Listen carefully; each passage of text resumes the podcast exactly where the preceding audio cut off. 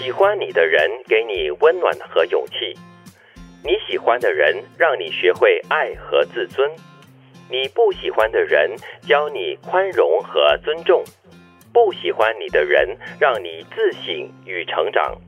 没有人是无缘无故出现在你的生命里的，每一个人的出现都有原因，都值得感激。喜欢你的人，你喜欢的人。你不喜欢的人，不喜欢你的人，哦，又想唱歌了。哦，干嘛？爱我的人为我付出一切，我却为我爱的人甘心一生伤悲。这个我需要一点点的小小的思考，我们来停顿一下啦。喜欢你的人给你温暖和勇气，是啊，因为他会很主动的献上所有你需要的，让你的心暖暖的。对，让你在遇到挫折的时候呢，给你勇气，加油加油啊。对，那你喜欢的人呢，就让你学会爱。和自尊，这个是让你学习怎么付出的。嗯，自尊呢？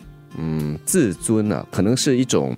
对他的敬重，还有因为你尊敬自己，你也尊敬他嘛，一种互相尊重的一种表现。其实哈，这句话，其实我想，我们都经历过这样的一种情况的，因为你一定会碰到欣赏你的人，嗯，所以他欣赏你，所以他对你的那些不同的反应，比较正向的、比较正面的一些东西呢，就可以给你能量，让你感觉良好。对，他会让你觉得你是一个被珍惜，你是一个好的人，有能力的人。因为他喜欢你，所以在知道你不顺遂的时候，嗯。他会过来拍拍你的肩膀，他会鼓励你，然后呢，他会告诉你，甚至是给你建议怎么样往前走。对，给你增值。是，其实你喜欢的人让你学会爱和自尊，我倒有另外一种解读哈，就是你喜欢这个人的时候，你爱这个人的时候，你有时候会为爱付出一切，然后就失去了自我，也不懂得自己的尊严在哪里。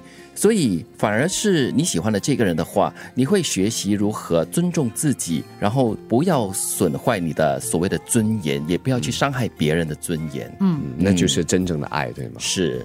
那接下来的这句呢？你不喜欢的人教你宽容和尊重，哎，这很重要哎。嗯。你怎么样去宽容跟宽待这个你讨厌的人呢？就保持这个君子之交嘛，对吗？然后你尊重他的所作所为。嗯嗯，可能你会。尝试呃给他提一些意见，那如果他不听的话，那就算了吧。就是你或许不认同他这个人他的所为，嗯，但是呢，你还是可以以君子的态度来和他相处。嗯，就是，君子之交就淡如水了，就保持这个互相尊重嘛，至少。那不喜欢你的人，哎呦。哦，会让我们心碎，但是呢，因心碎之余或者是之后，就好好的去反省一下，为什么你会让他不喜欢你？对对，可能也没有什么原因，为什么他会不喜欢你？就是没有人缘吧？是，我觉得就是有不喜欢你的人，你如果能够退一步的去想，就是哎，为什么会这样啊？为什么？我这么万人迷，为什么他会不喜欢我呢？怎么万人迷？没有，只是在猜。那你就会想了，到底什么原因？因因为我们其实，在做很多事很多事情的时候，我我们难。免了，就是会比较专注在自己的立场上，即便你的立场是对的，或者是以比较正向或者说积极的角度来思考。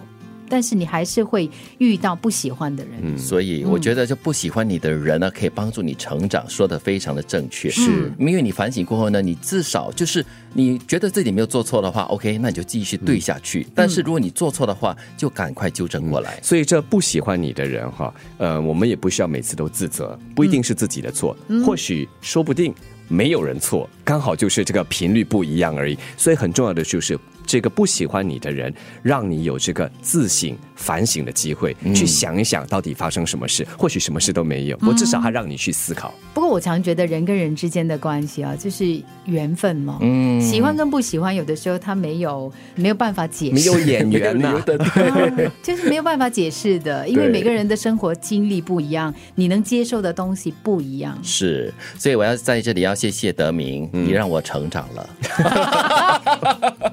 喜欢你的人给你温暖和勇气，你喜欢的人让你学会爱和自尊，你不喜欢的人教你宽容和尊重，不喜欢你的人让你自省与成长。没有人是无缘无故出现在你的生命里的，每一个人的出现都有原因，都值得感激。